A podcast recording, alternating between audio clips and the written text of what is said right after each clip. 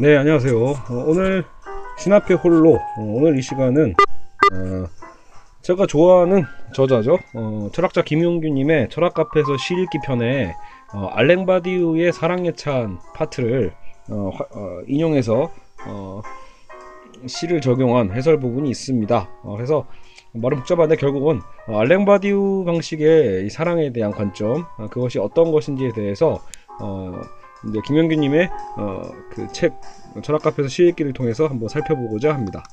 어, 저도 알랭 바디우의 그 책을 뭐 제대로 뭐좀 조금 쉽게 나온 책들은 좀 읽었지만 정작 가장 중요한 주저인 어, 그죠 어, 책들은 아직 못 읽었거든요. 어, 어렵더라고요. 어, 제가 블로그에도 한번 올렸었는데 알랭 바디우의 그, 저, 그 본인의 사상의 제일 중요한 어떤 사건의 개념이 굉장히 매력적인데 그 매력적인 이론을 어, 참 제가 이해하고 따라가기가 어, 너무 어렵더라고요. 어, 근데 정작 이렇게 어, 저보다 훨씬 훌륭하신 어, 철학자분들이 해설해준 알랭 바디우를 보면요 정말로 매력적인 어떤 사람입니다.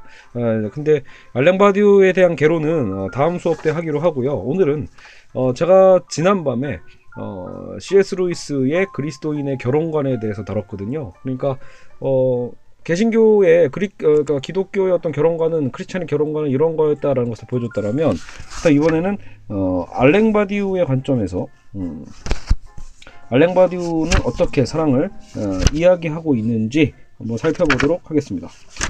자, 일단 어, 알랭 바디우는 이 사랑 우리가 지금 다루고자 하는 이 사랑을 하나의 사건으로 정리를 합니다. 사건이요. 그러니까 어, 누가 사고 났나? 뭐 이렇게 여러분 처음에는 좀 어색하게 보실 수도 있겠지만 어, 여러분 원래 알랭바디우 철학자 알랭바디우는 계속 알랭알랭 제가 그러죠. 그 사건의 철학자라고 볼 수도 됩니다. 뭐 사실은 그 현대 철학자 중에 이제 그 어떤 차이 그리고 사건 이런 개념 생성 이런 개념에서 본다면 들레즈를 주로 들지만 또 알랭 바디우는 좀 더, 전혀 다른 방식으로 이 사건에 대한 개념을 에, 얘기하고 있거든요. 그래서 들뢰즈와의 어떤 사상적, 사상적 차이는 다음에 알랭 바디우 그 개론 편을 다룰 때 한번 얘기해 보도록 하고요. 오늘은 그냥 어, 사랑에 관한 관점에서 그러니까 원래 사실 알랭 바디우는 이제 정치 철학자에 좀 더 가까울 수도 있어요. 그러니까 어 약간 이제 정치적인 분야에서 많은 발언을 하고 많은 저서를 쓰고 있거든요. 그래서 어떤 이 정치 영역에서의 어떤 사건과 거기서 발견되는 진리에 대한 얘기들을 하고 있는데 근데 이제 이 학자는 어떻게 보면 이게 정치 영역뿐만이 아니라 에, 우리 삶의 여러 가지 분야에서도 결국 이 사건이 굉장히 중요하다고 봅니다. 그래서 지금 우리가 다루고자 하는 이 사랑도 아, 일종의 사건이라고 얘기를 하는 거죠. 어, 일단은 제가 그 먼저 이 강의를 들어가기 앞서서 그 철학 카페에서 그 문학 읽기 편을 제가 아마 김영규 철학자님의 이 저자의 어, 책을 빌어서 몇 편을 강의를 했잖아요. 어, 근데 어, 사실은 이제 이, 그 철학 카페에서 문학 읽기 또 보다도 어떻게 보면 더 매력적인 책이 바로 이 철학 카페에서 시 읽기입니다. 어, 그래서 여러분 혹시 관심 있으신 분들은 꼭 어, 빌려다 보시든 사다 보시든 네, 어쨌든 소장 가치가 있는 책인 것 같아요. 이 김영기님의 책은 상당히 어, 대중적이면서도 어, 그렇죠. 대중적이면서 굉장히 그래서 또 뭔가 느끼게 하는 단순히 어떤 소비성 인문학과는 분명히 거리가 멀기 때문에 어, 적극 추천합니다. 네, 여하튼 어, 그러니까 저는 여러분 제 역할은 뭐예요? 저는 전문성이 전혀 없잖아요. 결국은 끊임없이 전 네트워킹 해주는 사람입니다. 연결점이죠. 징검다리 역할을 해주는 거기 때문에 어, 제 강의가 어, 뭐 예를 들어 뭐 한병철 교수의 뭐 피로사회, 투명사회 뭐 이런 것도 했었고 그렇죠 이진경 교수님이 어떤 철학 그 철학과 굴뚝청소부 그리고 지금 이제 이 김용규님의 또 여기 저서들 이런 것들 제가 활용해서 얘기를 하고 있죠. 또 뭐 마이클 샌델의 얘기들도 하고 있고요. 어 근데 결국 뭐 제 얘기는 그때그때 조금 조금씩 덧붙이는 것 뿐이지 그죠 제 생각은요 어 이제 제가 뭔가 주도해서 설명해 드리는 건 어, 제가 나중에 하는 논술 강의 아, 그거밖에 없을 겁니다 논술 강의는 시리즈로 이제 제가 그 교재를 다 만들었기 때문에 한번 쫙 한번 다시 시작할 생각이고요 일단은 오늘은 이 사랑에 대해서 생각해 보면서 어, 지난 시간에 어 그러니까 이제 기독교 크리스찬의 어떤 성도덕과 사랑은 어떤 관점인가 이거를 비교해서 한번 여러분 들어보셔도 재밌지 않을까 싶습니다. 자 여하튼 어, 이제 한번 책으로 들어가 볼까요? 자, 어쨌든 알랭 바디오가 사랑에 관해서 썼던 책은요, 굉장히 두껍지 않아요. 얇은 책이 있어요. 사랑 예찬이라는 책인데요. 어, 사랑은 에, 사랑을 하나의 사건으로 규정하는 그 자신의 사유를 반복하면서 결국은 이 사랑에 대한 재발견을 요구하고 있습니다.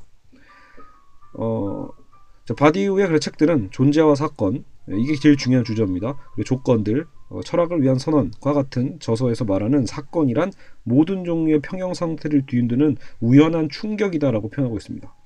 즉 사건은 언제나 여러분 여기서 이제 중요한 거죠. 알랭바디엄 여러분이 떠올리실 건 결국은 이 사건과 우연성입니다. 그러니까 여러분 실제로 사건이 어떻게 나요? 갑작스럽게 나는 거잖아요. 그러니까 사건은 언제나 우연으로 나타나 한 상황을 지배하는 어떤 그 기존에 있었던 법칙들이 있죠. 그게 이제 정치, 과학, 예술, 사랑의 법칙들을 파괴한다는 거죠. 그러니까 그래서 이 알랭 바디우의 사상에서 이 사건이 위치가 어, 그만큼 중요한 겁니다. 그렇죠? 어 그래서 특히 여기서 이제 그가 이제 그 윤리학이라는 책에서 사건은 우리로 하여금 새로운 존재 방식을 결정하도록 강요하는 것이다. 그죠? 그러니까 사건은 뭐라고요? 우리로 하여금 새로운 존재 방식을 결정하도록 강요한다. 그러니까 기존에 있었던 법칙을 파괴하고 벗어나고 새로운 존재 방식으로 결정하도록 강요하기에 다가오는 것. 그죠? 그것이 사건이라는 거죠. 그래서 이제 사랑이라는 건 세계의 법칙들에 의해서는 계산되거나 예측할 수 없는 하나의 사건이다라고 얘기를 합니다. 사랑은 사랑 역시도 일종의 사건이라는 거죠. 어, 그래서 이 두 가지에 또 중요한 포인트가 나와요. 그래서 사랑의 시작에 있어서 만남의 우연성이라는 거, 만남의 우연성이 되게 중요하고 또, 또 하나는 법칙성의 파괴에 있다라는 거죠. 사랑에 의한 법칙성의 파괴. 그죠? 이미 여러분 이미 들어보셨을 때 무슨 소리지 하는 분도 있겠지만 아 뭔가 감이 오시는 분도 있을 거예요. 그죠? 만남의 우연성, 법칙성의 파괴. 그죠? 자, 일단 우연성에 대한 개념을 살펴보죠. 어, 자, 그러니까 오늘날 여러분 연애는 어때요? 오늘날의 연애는 우연성이 사라져가고 그죠? 무언가 자꾸 뭔가 그 계획적이고 계산된 어떤 과정에서 벌어지고 있죠. 그러니까 어, 알랭 바디오는 사랑의 찬에서 그런 세태를 비판하고 있습니다. 그렇죠? 어, 사실 이거는 어제 우리가 다뤘던 루이스도 그런 얘기를 하고 있거든요. 루이스 얘기는 사실 그런 거였죠. 끊임없이 어떤 이 사랑의 어떤 감정과 느낌, 그, 그 설레임에 대한 것을 너무나 어, 집착하면서 연애를 유지하려고 하는 잘못된 인간의 어떤 그 욕망에 대해서 비판을 했다라면 일단 알랭 바디오는 사랑의 찬에 있어서 그 오늘날 연애가 그런 사건의 우연성, 만남의 우연성을 에, 저 배제하고 철저하게 맞선 사이트처럼 그렇죠? 요즘 보세요 여러분 뭐 결혼의 듀오 뭐 이런 거 있잖아요. 조금 뭐 중개업체가 점점 잘 되고 있다는 건 뭐예요? 그만큼 우리는 이제 여러 연애와 결혼에 있어서 뭔가 실패하는 사람들이 점점 많아지고 있다는 거죠. 심지어는 바로 뭘까요? 너무나 이 삶의 어떤 빡빡감 때문에 연애할 수 있는 시간조차도 없는 시대라는 것을 또 보여주는 상징입니다. 그죠? 그러니까 어떤 연애의 설레임과 만남과 사건에 대한 관점에 대한 게 아니라 삶 자체를 그냥 철저하게 기획하는 거죠. 계획된 대로 우리는 끊임없이 살아가고 있잖아요. 그러니까 연애할 시간이 없죠. 그러니까 나중에는 자기 스펙만 쌓고 아 내가 이 정도 위치가 되었으니까 나도 이제 이 정도 위치의 여자와 남자를 만나야지라고 하면서 우리는 예, 계획을 하는 거죠. 결국은 아, 바디우가 얘기하는 비판점은 뭐냐면요. 위험 없는 사랑을 당신에게라는 그 슬로건을 비판하고 있는 거예요. 그러니까 위험성을 배제해버리는 오늘날의 만남 있죠. 그죠? 외모, 성격, 직업, 수입, 생일, 취미, 그죠? 심지어 무슨 별자리에 이르기까지 다양한 정보를 조합해서 고객에게 딱 맞는 그 이상형을 알선해주는 사이트들에 대해서 비판하는 거죠. 잘못된 만남이다, 이건. 그죠? 이것은 잘못되었다라고 보는 거죠. 그래서, 어, 사랑으로 촘촘히 짜여진 타자에게서 비롯된 시련이나 심오하고 진실된 온갖 경험 이것을 곧 우리는 요즘은 회피하려고 한다는 거죠. 그러니까 이 위험성. 여러분 그 우리가 연애를 통해서 사랑을 통해서 우리가 겪게 되는 사실 우리가 감당해야 될 위험성이 있거든요. 그런 위험성 자체를 이제는 싫어하는 시대죠. 마치 여러분 오늘날 어때요? 마치 보험 보험의 시대라고 볼 수도 있잖아요. 온갖 보험이 넘쳐나죠. 온갖 위험에 대해서 불안에 대한 것을 자꾸 걷어내려고 하는 인간의 어떤 그 강박적 몸부림이 오늘날 사회의 이 보험 사회를 만들어내는 거거든요. 끊임없이 무언가 예, 그렇죠. 삶에 대한 어떤 위험에 대한 것을 예, 두려워하고 피하려고만 하는 맞설려고 하지 않죠. 그러니까 그런 현상들이 단지 우리 어떤 의료적 치료 행위뿐만이 아니라 우리 어떤 사랑에 대한 개념조차도 우리는 그것이 지배하고 있다는 거죠. 끊임없이 어떤 손익분기를 따지는 계산기를 꺼내놓고 계산기를 두드리면서 그죠? 어. 그래서 어 사랑에 빠지는 위험을 감수하지 않고서도 사랑할 수 있지 않냐라는 어떤 이런 쾌락주의적 사고 이것으로는 어, 사랑이라는 집의 문턱조차 밟을 수 없다라고 바디우는 어, 강력하게 얘기를 했다라고 하네요. 그래서 위험 없는 사랑이란 전사자 없는 전쟁처럼 터무니없는 허구다라는 거죠. 있을 수 없죠, 여러분. 전쟁이 일어나면 뭐죠? 당연히 전사자가 있고 당연히 부상자가 있습니다. 위험이 없는 전쟁은 전쟁이 아니죠. 결국은 위험 없는 사랑은 사랑이 아닙니다. 이렇게 이제 바디우는 얘기를 하는 거죠. 있죠? 음. 자, 위험은 아무리 조심히 한다고 해도요, 결국은 뭐예요? 피할 수 없죠. 어떤 식으로도 우리는 위험이 다가옵니다. 그래서, 어, 원래 여러분, 그, 이런 위험 사회 자체의 어떤 허구성이 뭐냐면 완전히 위험을 벗어나려면 우리는 전혀 사회생활도 하지 말아야 되고 나가지도 않는 게 제일 안전한 거잖아요. 근데 결국 우리는 삶 자체에서 위험을 감당하면서 살아가는 일종의 삶의 용기도 필요한 셈이죠. 자, 여하튼 어, 그러니까 사람은 이런 우연에서 시작해야 된다라고 보는 겁니다. 그렇죠? 문제는 이제 과연 이, 지금 이 바디오의 나이가 70이 넘은 철학자이기 때문에 아 이거 너무 세대 차이 나는 생각 아니냐 고리타분한 생각 아니냐 뭐라고도 얘기하는 세대가 있을 수도 있겠죠. 그죠? 자 그러나 어, 자 여기서 이제 이 철학 카페에서 시 읽기다 보니까 이 시를 이렇게 좀 활용해 주고 있거든요. 그래서 특히 어, 저도 음, 최승자 시인이라고요. 약간 그 어, 제가 듣기로는 예, 정신병이 있어서 정신분열증이죠. 그래서 정신분열증을 앓으면서도 시를 계속해서 쓰어가는. 어, 그래서 마치 왠지 진짜 시인 같죠. 진짜 정말 시인 맞는데 뭔가 정말 있어 보이는 시인처럼. 예, 어쨌든 이 최승자 시인의 시를 잠깐 인용하고 있네요. 그대 사랑하는 동안 내겐 오는 날이 많았었다. 아픔이 출렁거, 출렁거려 늘 말을 잃어갔다. 아, 이거는 아참 문정희 시인이고요. 또 최승자 시인은 사랑은 언제나 벼락처럼 왔다가 정전처럼 끊겨지고 갑작스러운 배고픔으로 찾아오는 이별이다. 뭐 이런 식으로 시를 얘기를 하거든요. 그러니까 이 얘기를 왜 하냐면 결국 그 이별도 정전처럼 느닷없이 찾아오니까 여러분 그러니까 위험을 피하려고 하는 사랑은 사랑이 아니다라고 하는 바디우에 대해서 어떻게 보면 이런 사랑의 아픔을 오히려 겪어봤던 사람은 더 화를 낼 수도 있다는 거죠. 왜 너무 아팠다니까. 여러분 사랑을 사랑이 아, 짝사랑하는 것도 사실 이런 거 어때요? 굉장히 마음이 설레이면서 너무나 아픈 게 있잖아요. 그죠? 이루어지지 않을 때. 그죠? 거꾸로 이제 또 사랑을 한 사람들도 헤어졌을 때 또 사랑하는 동안에도 사랑하는 사람이 나에게 주는 그 상처 그런 것들이 사실 얼마나 우리의 삶을 아프게 합니까? 그렇기 때문에 이렇게 얘기하고 있는 철학자가 아픔을 견뎌야 된다라고 하는 위험 있는 사랑을 찾아야 된다라고 하는 이 철학자가 얄밉기도 하겠죠. 그죠? 자, 그리고 어 그래서 아 여기 중요한 얘기가 나와요. 이거는 저도 연애하면서 결혼하면서 알게 된 그죠? 거짓말 남자 여자의 차이죠. 그래서 대부분의 경우 남자들은 어떤 성향이죠? 자꾸 여자가 시도 때도 없이 자기를 사랑하느냐고 묻는 거에 대해서 이해하지 못해야죠. 남자분들은 꼭 그런 거 있어요. 아니 그걸 꼭 말로 해야 알아? 이렇게 표현하잖아요. 그죠? 자꾸 여자들은 시도 때도 없이 사랑을 확인받고 싶어 합니다. 그리고 자꾸 여자들은 증거를 보여달라고 하죠. 그러니까 자꾸 이제 뭐 백일 반지다 뭐다 뭐래도 막 이렇게 또 증거를 자꾸 찾고자 하죠. 그죠? 그러면서도 또 정작 왜 어, 육체적 섹스는 왜 자꾸 이렇게 거부하는지 여기에 대해서 남자들은 끊임없이 고민하죠.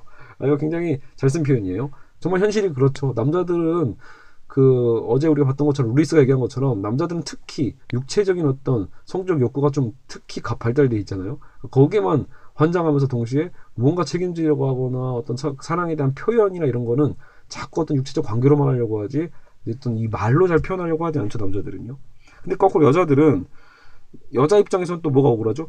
그 남자가 왜 날마다 사랑한다고 말하지 않는지, 그 말하는 게 뭐가 힘든지, 그죠? 그깟 증거를 보여주는 게 뭐가 그리 어려운지, 그리고 왜 맨날 그 동물도 아닌고 동물도 아닌데 자꾸 틈만 나면 잠자리만 같이 하려고 하는지 답답해 한다라는 거죠. 이렇게 남자와 여자의 차이가 있습니다.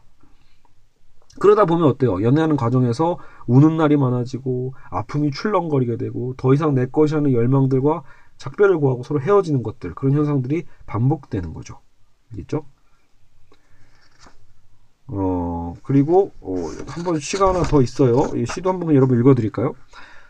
최승자 시인의 청파동을 기억하는가 여기 이거를 이제 김현규님이 어, 인용하셨는데 봄이 오고 너는 갔다. 라일락 꽃이 귀신처럼 피어나고 먼 곳에서도 너는 웃지 않았다. 자주 너의 눈빛이 셀로판지 구겨지는 소리를 냈고 너의 목소리가 쇠꼬챙이처럼 나를 찔렀고 그래 나는 소리 없이 오래 찔렸다. 찔린 몸으로 지렁이처럼 기어서라도 가고 싶다. 네가 있는 곳으로. 너의 따뜻한 불빛 안으로 숨어 들어가 다시 한번 최후로 찔리면서 한없이 오래 죽고 싶다. 네, 저는 원래 개인적으로 시를 학생 때 고등학생 때 굉장히 좋아했거든요. 그때는 저 스스로가 문학 소년이라고 생각했고 제가 뭐 순수 예술 지상주의인가요? 그렇게 혼자 어, 꽁얼거리면서 좋아했었는데 사실 저도 어, 자꾸 이제 대학 들어와서 사회과학이랑 어떤 뭐 철학 관련된 책만 보다 보니까 참 시에 대한 힘을 많이 잃어갔는데 역시 김영규님의 책에서는 이 시에 굉장히 우리가 쉽게 접근할 수 있도록 아주 주옥 같은 시를 잘 인용해 주시고 있습니다. 자, 기용도의 빈집. 사랑을 잃고 나는 쓰네. 잘 있거라 짧았던 밤들아. 창밖을 떠돌던 겨울 안개들아. 아무것도 모르던 촛불들아 잘 있거라. 공포를 기다리던 흰 종이들아. 망설임을 대신하던 눈물들아. 잘 있거라 더 이상 내 것이 아닌 열망들아. 장님처럼 나 이제 더듬거리며 문을 잠그네. 가엾은 내 사랑 빈집에 갇혔네. 라고 하네요. 저는 뭐 앞에 최승자님 씨가 왠지 더 와닿네요. 여하간 여러분 결국 이건 지금 왜 이 시로 왜 이용한 거죠? 이별했을 때 그 아픔 아니에요. 그 고통. 그렇죠? 그러니까 사랑에는 우연에서 시작하는 어떤 이 위험과 모험이 필히 동반돼야 한다는 어떤 이 바디의 주장은 아, 이 나이 드신 노인네가 뭘 모르고 하는 소리네. 라는 소리 듣기 딱 좋은 표현이라는 거죠. 그죠? 어, 굉장히 이제 스트레스 받고 이 고통이 얼마나 아픈데 이런 거죠. 근데 사랑의 경험이 그렇다면 왜 이렇게 중요한 거냐? 사랑에서 그 사랑의 경험이라는 게 왜 이렇게 중요하냐? 그죠? 음. 시작은 뭐 로미오와 줄리, 줄리엣이나 춘향전처럼 전율과 환희, 감미론과 애틋함으로 시작하지만 결국은 지금 최승자, 문정희, 기용도 시인의 시처럼 슬픔과 고통의 축제로 변한다면 이런 사랑의 검은 꼭 필요하냐? 그죠? 차라리 과도하게 육체적, 심리적, 경제적 소모 없이 위험 없는 사랑, 인스턴트적인 거죠. 그런 사랑을 추구하는 게 오히려 오늘날 사회, 사회에서 새로운 사랑법이 아닌가라는 어떤 의문도 들게 되는 거죠. 그렇죠? 요즘 실제로 여러분 그런 심리가 꽤 있습니다. 젊은 사람들 중에 감내하지 않고 고통받지 않기 위해서 여러분 그래서 혼전 동거를 하는 경우도 많은 거죠. 그러니까 혼전 동거도 아니죠. 혼전이라는 말 자체를 없애고 그냥 동거 생활하는 경우도 많습니다. 헤어질 때 충격을 그나마 어, 완화시킬 수 있는 가장 예, 현실적인 방법이라고도 생각하겠죠. 여하튼 조금만 곰곰이 생각해 보면 이러한 생각들이 실로 아니라고도 어리석다라고 볼 수 있다는 겁니다. 삶의 경험이 삶에서 왜 중요할까라고 바꿔보면 곧바로 진실이 드러난다는 겁니다. 여러분 우리가 지금 뭐랬죠? 사랑의 경험, 사랑, 사랑의 경험이 그 사랑에서 얼마나 왜 중요한 건가 이렇게 질문을 던졌는데 삶의 경험이 삶에서 왜 중요할까라고 바꿔보라는 거죠. 그럼 당연히 중요하죠. 정답은 뭐예요? 삶의 경험이 삶에서 중요한 까다. 그죠? 일종의 여러분 이건 토톨로지 같은 거죠. 동호 반복 같지만 삶이 곧 전부이기 때문입니다. 삶의 경험이 왜 중요하다? 삶의 경험이 삶의 전부이다. 라고 다운표까지 치면서 강조를 하고 있습니다. 그죠? 그것 외에 우리의 삶엔 아무것도 없다라는 겁니다. 사랑도 마찬가지죠. 사랑의 경험이 사랑에서 중요한 까닭은 사랑의 전부이기 때문입니다. 경험이 곧 사랑의 전부입니다. 그죠? 그러니까 그 경험에 모두 들어있는 거예요. 그 타자에게서 실현, 비롯된 어떤 그 시련, 그죠? 그 사람 때문에, 그이 때문에 생길된 나의 시련과 그의 시련과 어떤 심오하고 진실한 온갖 경험들이 곧 사랑이다라는 거죠. 그죠? 음. 자, 그렇기 때문에 우리는 어, 아무리 그런 고통들로 남는다고 해도 그것을 두려워하거나 회피해서는 안 됩니다. 그렇죠? 위험한 위험 없는 사랑을 위해 사랑의 경우를 회피한다는 건 살아가기 위해서 살아갈 이유를 잃어버리는 것처럼 말도 안 되는 얘기라는 거죠. 그래서 바디우가 만남의 우연성을 강조하며 위험 없는 사랑을 비판한 이유도 바로 그런 이유 때문에 그렇습니다. 그죠? 음. 자 그리고 어, 자, 그리고 어, 자 이제 바디우가 이런 우연성에 대한 걸 강조했다면 이제 한 걸음 더 나아가서요. 이 우연성이 일종의 사회적 의미를 부여하고 있습니다. 그 즉 사랑의 만남이 우연이어야 한다는 자신의 그 주장에다가 사회적 의미를 부여한다. 그럼 이건 무슨 소리냐? 왜 사랑은 나와 너와의 관계고 남자와 여자와의 그 이자적인 관계인데 거기에 왜 사회성이 들어가는가라고 이제 얘기를 하고 있어요. 그건 왜 그런지 바디우의 얘기를 직접 인용을 하고 있거든요. 네, 보시죠. 사랑은 항상 만남에서 시작됩니다. 그리고 저는 여기서 바, 저는 바디우겠죠. 그리고 저는 형이상학적인 방식으로 이러한 만남의 사건, 다시 말해 사물들의 즉각적인 법칙에 속하지 않는 무언가의 사회적 지위를 부여합니다. 사랑의 이러한 출발점을 보여주는 수많은 예를 우리는 문학과 예술 작품에서 찾아볼 수 있습니다. 수많은 이야기와 소설은 둘이 각별하게 강조된 사례들에 받쳐졌으며 이러한 사례들은 두 연인이 동일한 사회 계층이나 동일한 집단, 동일한 파벌이나 동일한 국가에 속해 있지 않은 경우가 대부분입니다. 두 연인이 대립되는 세계에 속해 있는 로미오와 줄리엣이 바로 이러한 구분의 대표적인 알레고리라 하겠습니다. 이럴 때 가장 강력한 이원성과 가장 극단적인 분리를 경유하여 사랑의 대각선처럼 교차되는 측면은 매우 중요합니다. 자, 그러니까 이게 결국 무슨 말입니까? 사랑이라는 것을 통해서 우리는 뭐를 횡단할 수 있다? 사회 계층, 집단, 파벌 혹은 국가가 가진 그들만의 어떤 독립성 있잖아요. 그 두터운 벽을 허물 수 있는 가장 중요한 에, 그죠? 에, 계기가 될 수 있다는 거죠. 뭐가요? 우연한 만남, 결국 사랑이라는 거죠. 그래서 이 방법이 아니고선 여러분 실제로 뚫을 수 없는 것들이 상당히 많이 있다라는 거죠. 우리가 삶을 살다가 보면 각자의 동일성의 원리로 똘똘 뭉쳐져 있는 어떤 집단과 그 사람과 이런 것들을 뚫을 수 있는 그 힘이 어디서 나온다? 결국 이 우연한 사건성에, 우연한 만남에서 나타나는 겁니다. 로미오와 줄리엣 보세요. 결국 우연한 만남에 의해서 그 둘 남녀의 만남에 의해서 비록 비극으로 끝났다 하더라도 두 가문은 결국은 어, 화합과 평화로 이끌고 있잖아요. 그렇죠? 음.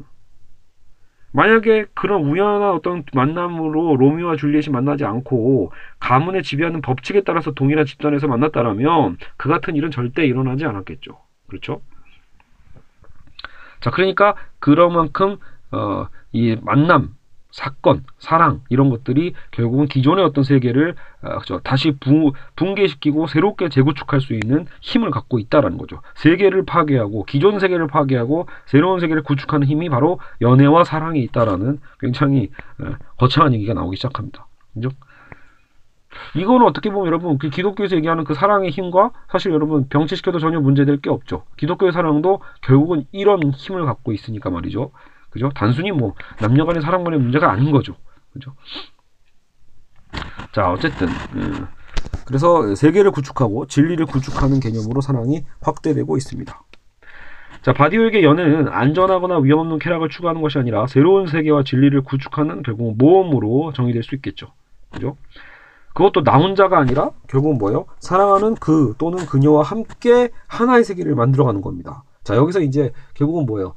사랑이 우연적으로 만나게 되고 그 우연성 속에서 뭔가 위험을 우리는 감수하게 되고 또 그러면서 새로운 세계와 새로운 진리를 구축하게 된다까지 우리는 지금 배웠어요. 그런데 여기서부터 중요한 건 그러면 그 연애하고 있는 두 당사자의 관계는 어찌 해야 하냐라는 거죠.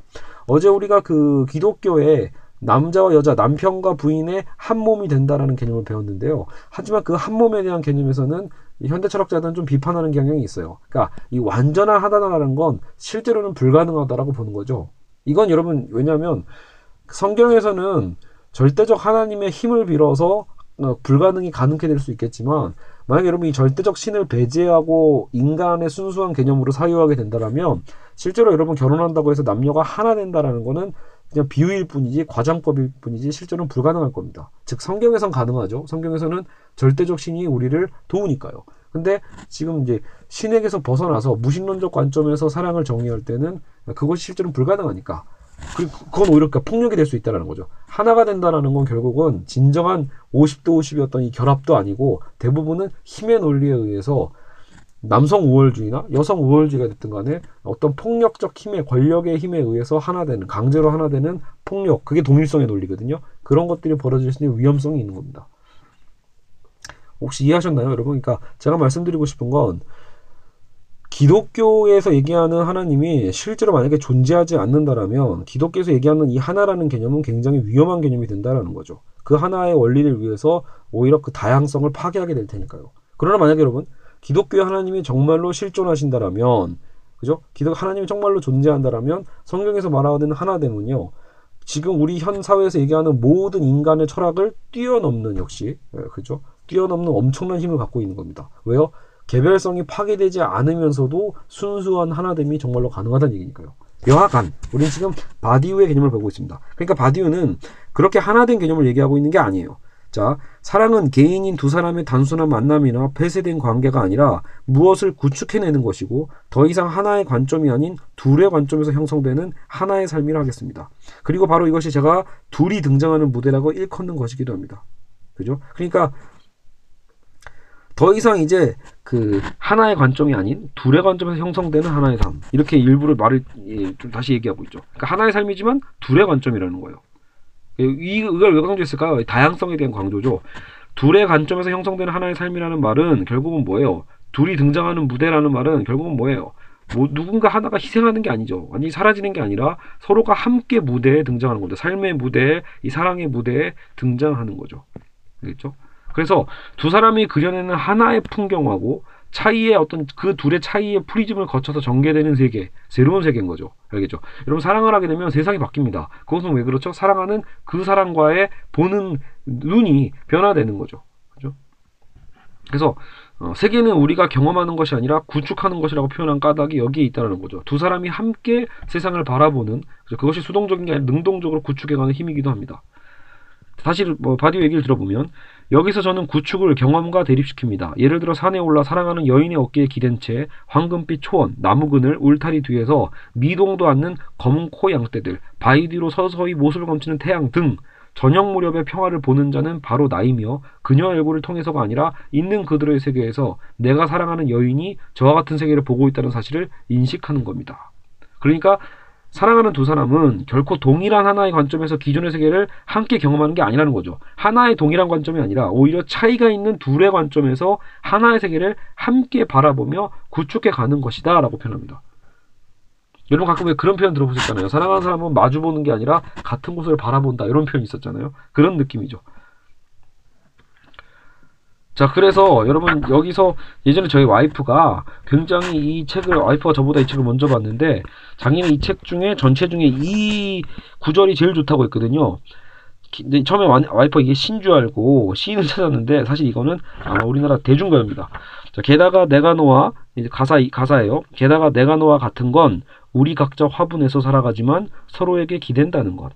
내가 너와 같은 건 우리 각자 화분에서 살아가지만 햇빛을 함께 만든다는 것. 내가 너와 같은 건 우리 각자 화분에서 살아가지만 서로에게 기댄다는 것. 서로에게 기댄다는 것. 그러니까 중요한 건 뭐죠?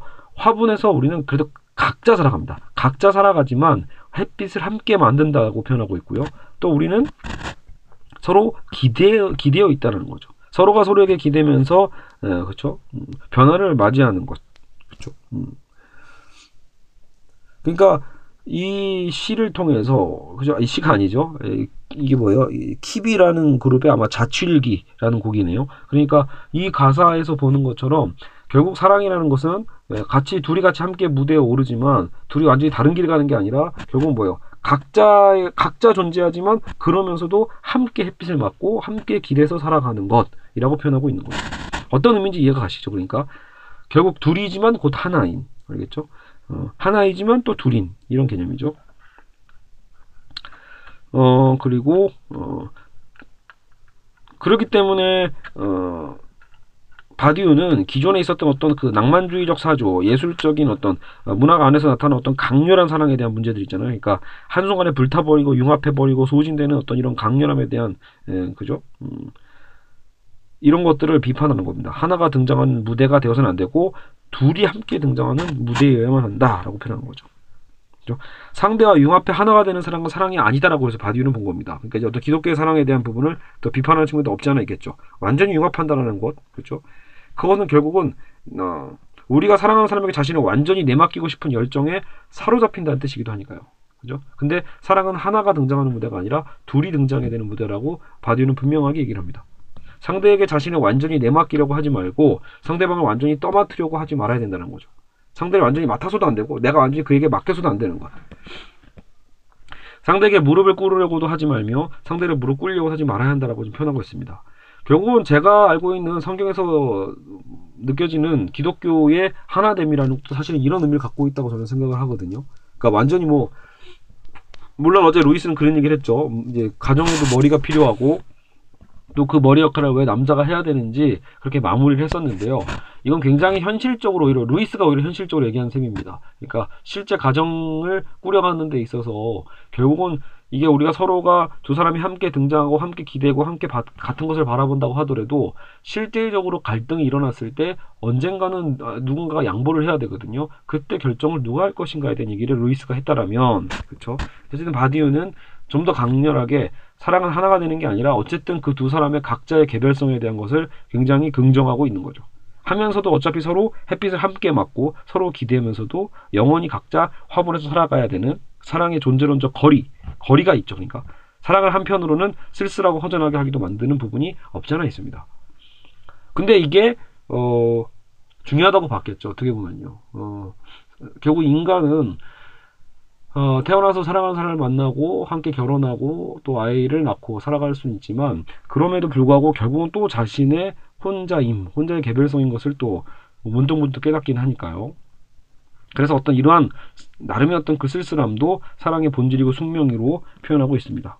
그죠? 음. 여기에 어... 자 됐고요.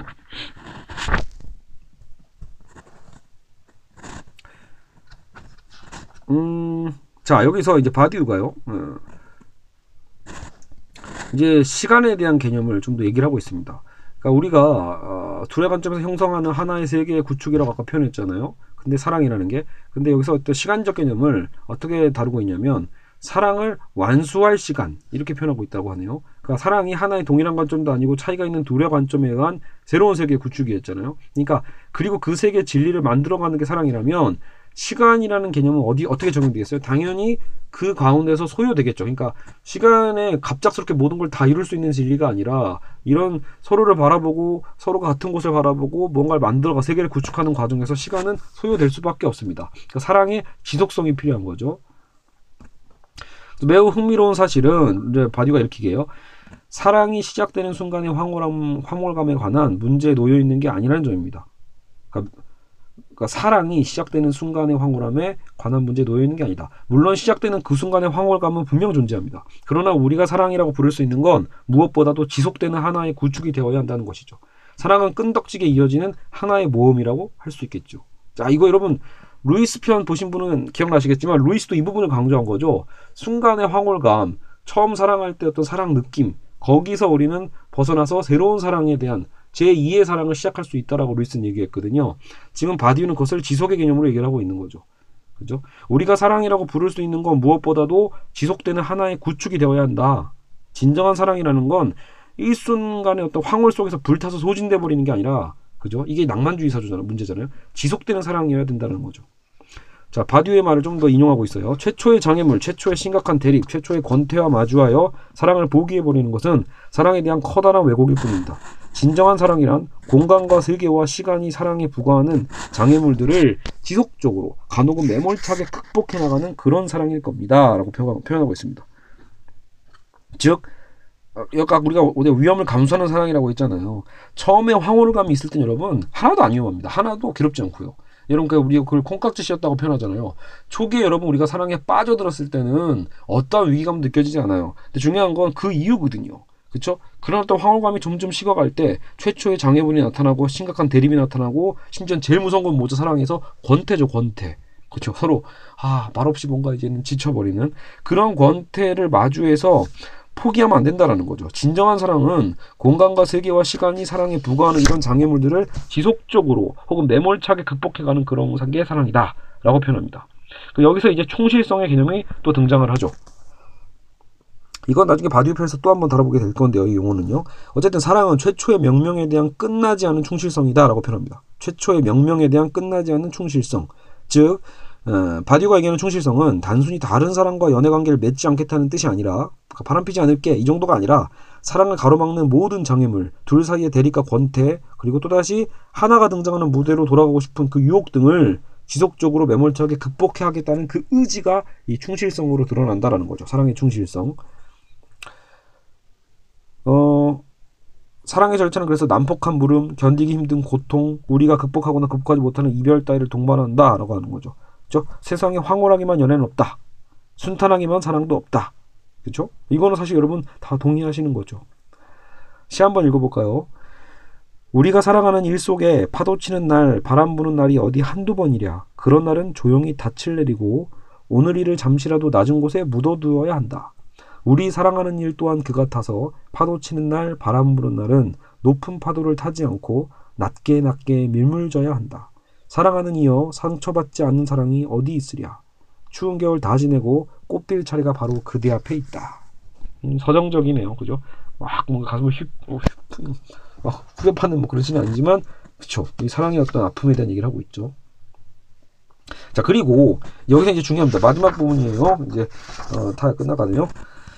자 이런 충실성을 간직한다고 있다고 해서 모든 문제가 해결되는 건 아니겠죠. 나는 충실성에 대한 마음을 갖고 있다고 해서 과연 이 모든 어려움을 이길 수 있을까요? 어렵겠죠. 그렇기 때문에 바디우가 내놓은 방법이 바로 뭐죠? 사랑의 선언입니다. 선언. 사랑은 우연한 만남에 시작해 나는 너를 사랑해라는 선언을 통해 고정된다면서 바디우는 그것의 중요성을 다음과 같이 설파합니다. 자, 여러분 이제 선언이 왔잖아요. 사랑의 선언이란 개념을 듣다 보니까 우리가 또 어제 루이스에서 다뤘던 루이스의 결혼관에서 다뤘던 서약의 중요성에 대한 얘기를 하고 있죠. 정의에 대한 중요성도 떠오르지 않나요? 그렇죠. 물론 여기서는 조금은 다릅니다. 여기서는 비, 또 비슷하지만 또 바디우식의 설명은 조금 다른 뉘앙스도 있어요. 자, 나는 너를 사랑이라는 선언을 통해서 결국 어때 이런 충실성이 더 고정될 수 있다고 보는 건데 바디우는 이렇게 얘기해요. 사랑의 선언은 우연에서 운명으로 이행하는 과정이고 우연에서 운명으로 이행되는 과정이 뭐다? 사랑의 선언. 바로 이런 이유로 사랑의 선언은 그토록 위태로운 것이며 일종의 어마어마한 긴장감으로 가득 차 있는 것입니다. 게다가 사랑의 선언은 필연적으로 단 한 번으로 끝나는 것이 아니라 길고 산만하며 혼돈스럽고 복잡하며 선언되고 또다시 선언되며 그런 후에조차 여전히 선언되도록 예정된 무엇일 수 있습니다. 자, 그러니까 여기서 루이스가 얘기했던 단순히 그 기독교적 결혼의 서약과도 좀 다르죠. 그러니까 결혼은 한 번이고 서약도 한 번인 것 같지만 어떻게 보면 이것에 대한 연장을 얘기하고 있는 셈입니다. 바디오는요. 그러니까 사랑한다는 우리가 그 표현 있죠. 쉽게 얘기하면 내가 너를 사랑해라고 표현하는 그, 그 선언을 우리는 끊임없이 되풀이해야 된다라고 보는 겁니다. 그죠? 단 한 번의 일회성이 아니라 무한 반복돼야 된다고 보는 거죠. 그러면서 더 자신을 아, 그죠? 충실성을 더 가다듬을 수 있죠. 근데 아까도 얘기했지만 남성들이 가장 못하는 말이 바로 이거잖아요. 사랑의 선언을 남성들은 너무나 부끄러워하고 쑥스러워하는 경향이 있죠. 특히 한국 남성들이요. 그렇죠? 음. 그래서 한국의 여러분 한국의 어떤 이 이혼율의 위기는요 여러 가지 뭐 경제적 원인도 있겠지만 이 남녀의 어떤 습관 차이도 있습니다. 그러니까 남성의 이 표현에 대한 어떤 제가 보기엔 거세라고 표현해도 될까요? 한국 남성의 어떤 이런 사랑 표현에 대한 이 거세적 성향들은 그죠 어떤 불구적 느낌이죠. 이런 것들이 사실은 어, 한국 사회의 어떤 이 결혼 생활을 더 파국으로 치닫게 만드는 가장 어, 또 근본적인 원인이 될 수 있지 않나 싶습니다. 이것만 잘 돼도 사실은 어, 우리는 그 가정의 어떤 파기를 막을 수 있는 가장 좋은 방법이 될 수 있겠죠. 자, 그래서 여기 굉장히 또 제가 개인적으로 이 책을 읽다가 굉장히 좋아하게 된 시가 하나 있는데요. 음, 자, 그대 귓가에 닿지 못한 한마디 말. 정의성 시인이네요. 그래서 자, 한번 읽어볼게요. 한처음 말이 있었네. 채 뜨지 못한 솜털 돋은 생명을 가슴 속에서 불러내네. 사랑해. 아마도 이 말은 그대 귓가에 닿지 못한 채 허공을 맴돌다가 괜히 나뭇잎만 흔들고 후미진 내 가슴에 돌아와 혼자 울겠지. 사랑해. 때늦게 싹이 튼 이 말이 어쩌면 그대도 나도 모를 다른 세상에선 꽃을 피울까 몰라. 아픈 꽃을 피울까 몰라. 예, 정희성 시인의 그대 귓가에 닿지 못한 한마디 말, 그시 전문입니다. 즉 뭐예요? 아, 이건 남성들의 가슴 후벼합니다. 아, 저조차도 사실은 그렇게 표현을 잘 하지 않거든요. 이 사랑이라는 말을 왜 그렇게 힘들게 안 했을까? 왜 이렇게 힘들어 했을까라는 어떤 후회도 담겨 있죠. 자, 그래서 그만큼 바디우는 우리가 사랑이라는 말을 자주 반복해야 한다고 얘기합니다. 참, 여러분, 그 철학자들은 신기하죠. 이런 어떤 원리들을 다 빼놓고 사랑이라는 말 자주 해주세요. 이렇게 강의를 들으면 굉장히 막 그죠? 아우 막 오그라들고 뭔가 그런데 이렇게 어떤 시와 함께 또 심지어 바디우의 어떤 원리와 함께 듣다 보면 굉장히 설득력이 있죠. 그죠? 자 어쨌든 우리는 이 사랑이라는 선언을 통해서 어 그죠? 우리는 처음에 만남이 어떻게 시작했죠? 우연에서 시작했죠. 그래서 지속성, 끈덕짐, 약속, 충실성을 이끌어내기 때문이다라고 얘기하는 거죠. 나는 항상 너를 사랑해가 되어 결국에 나는 너를 영원히 사랑할 거라는 불가능한 약속까지 가능하게 만드는 것. 그게 사랑의 선언의 힘이겠죠. 그래서 한계 지어진 인간의 시간, 유한성이죠. 근데 항상이라는 것은 한계에 지어지지 않은 신의 시간인 영원과 다를 바가 없기 때문입니다. 바디오는 이렇게 말합니다. 나는 널 사랑해가 여러 측면에서 볼 때 항상을 의미한다면 너를 언제고 사랑한다고 통보하는 것은 사실상 우연을 영혼에다 기록하고 고정시키는 것이라고 보아야 합니다. 말에 겁먹지 마십시오. 우연의 고정, 그것은 바로 영혼의 통보입니다. 어떻게 좀 말을 참 이렇게 멋지게 할까요? 그렇죠? 그러니까 우연을 영혼에다 기록하고 고정시키는 것, 그것이 너를 언제고 사랑한다라고 통보한다는 것과 같은 말이라는 거죠. 그래서 바디우는 사랑의 선언이 당신 영혼을 제한하게끔 만드는 보기 드문 경험 가운데 하나라고도 평 가했습니다. 자, 그러면 음, 우리가 이제 나는 널 사랑해, 너를 사랑해라고 반복해서 하지 못할 이유가 있을까요? 그죠? 말수가 적은 남자라고 해서 꼭 어, 그런 표현을 하지 못하 못해야만 할까요? 못하는 걸 정당화시킬 수 있을까요? 그죠? 이제 정말 서로가 서로를 사랑한다고 서로 말해보자라는 거죠. 그죠? 그렇다면 삶은 정말 눈에 띄게 변화될 거다라는 겁니다. 아, 이거는 정말 저도 알 것 같아요. 그죠? 아마 이렇게 제가 표현을 자주 하게 된다면 분명히 아내가 더욱더 행복해 할 거라는 것을 사실 남자들은 어느 정도 알고 있습니다. 참 그럼에도 불구하고 잘 표현하지 못하는 말 사랑해가 되겠죠. 그렇죠? 자 어쨌든 여기까지 해서 어, 지금 김영규님의 어, 알랭바두의 사랑의 참 편이 끝나 끝이 납니다. 그그 그 이후에 이제 알랭바두는 우연한 만남에 대한 얘기를 했기 때문에 결국은 그러면 수동적으로 우연한 만남을 기다리기만 하란 말이냐라고 하면서 하여튼 그런 반박이 있겠죠. 그래서 좀 더 적극적으로 이제는 에리 프롬의 사랑의 기술을 또 인용을 해서 사랑은 마냥 기다리는 것이 아니라 그렇죠 자신이 또 어떻게 보면 구축해 가는 거다라는 거 찾아가는 것이라는 것을 또 얘기해 주는 편이 뒤, 뒤에 나오고 있습니다. 사실 그 부분도 맞는 말이죠. 여러분 사랑은 우연한 만남이지만 그 우연한 만남에 이른 것을 정말 그렇다고 해서 가만히 꺼다 놓은 보리자루처럼 가만히 기다리라는 얘기가 아니겠죠. 그렇죠? 중요한 건 뭐죠? 어제 루이스도 그 얘기했거든요. 결과적으로는 우리가 가만히 있어서 뭔가 딱 운명처럼 만나는 게 아니라 뭐 사랑에 빠져드는 게 아니라 그런 상대를 만난 다음에 결국 우리가 사랑하기로 선택하고 접근하는 거잖아요. 그러니까 만남은 일단 우연적으로 만나졌지만 거기에서 우리가 이제 사랑하기로 결정하고 선택하면서 나의 어떤 자리를 다가서는 것, 그 자리를 확보해 가는 것, 그건 우리의 몫이겠죠. 그런 관점으로 어, 생각해 볼 수 있을 것 같습니다. 자, 여러분 어쨌든 오늘 이제 수업은 네, 끝이 났고요. 그 결과적으로 어때요? 어, 루이스가 얘기했던 기독교의 결혼관, 사랑관과 알랭 바디우가 얘기했던 사랑관이 사실은 크게 차이가 안 나죠. 그렇죠? 어, 결국은 서로에게 어떤 충실성에 대한 부분, 서, 서로의 어떤 사랑 느낌에 대해서 빠져 있으면 안 되고 지속성을 가져야 된다는 것. 그리고 어, 우리가 선언, 알랭 바디우의 어떤 선언의 개념은 또 계속 끊임없이 반복하는 선언이라는 측면에서 좀 약간 다르긴 했지만 루이스도 결국은 결혼에 대한 것은 서약은 한 번이니까 그 서약에 대한 우리가 어, 책임감이 생긴다라는 것.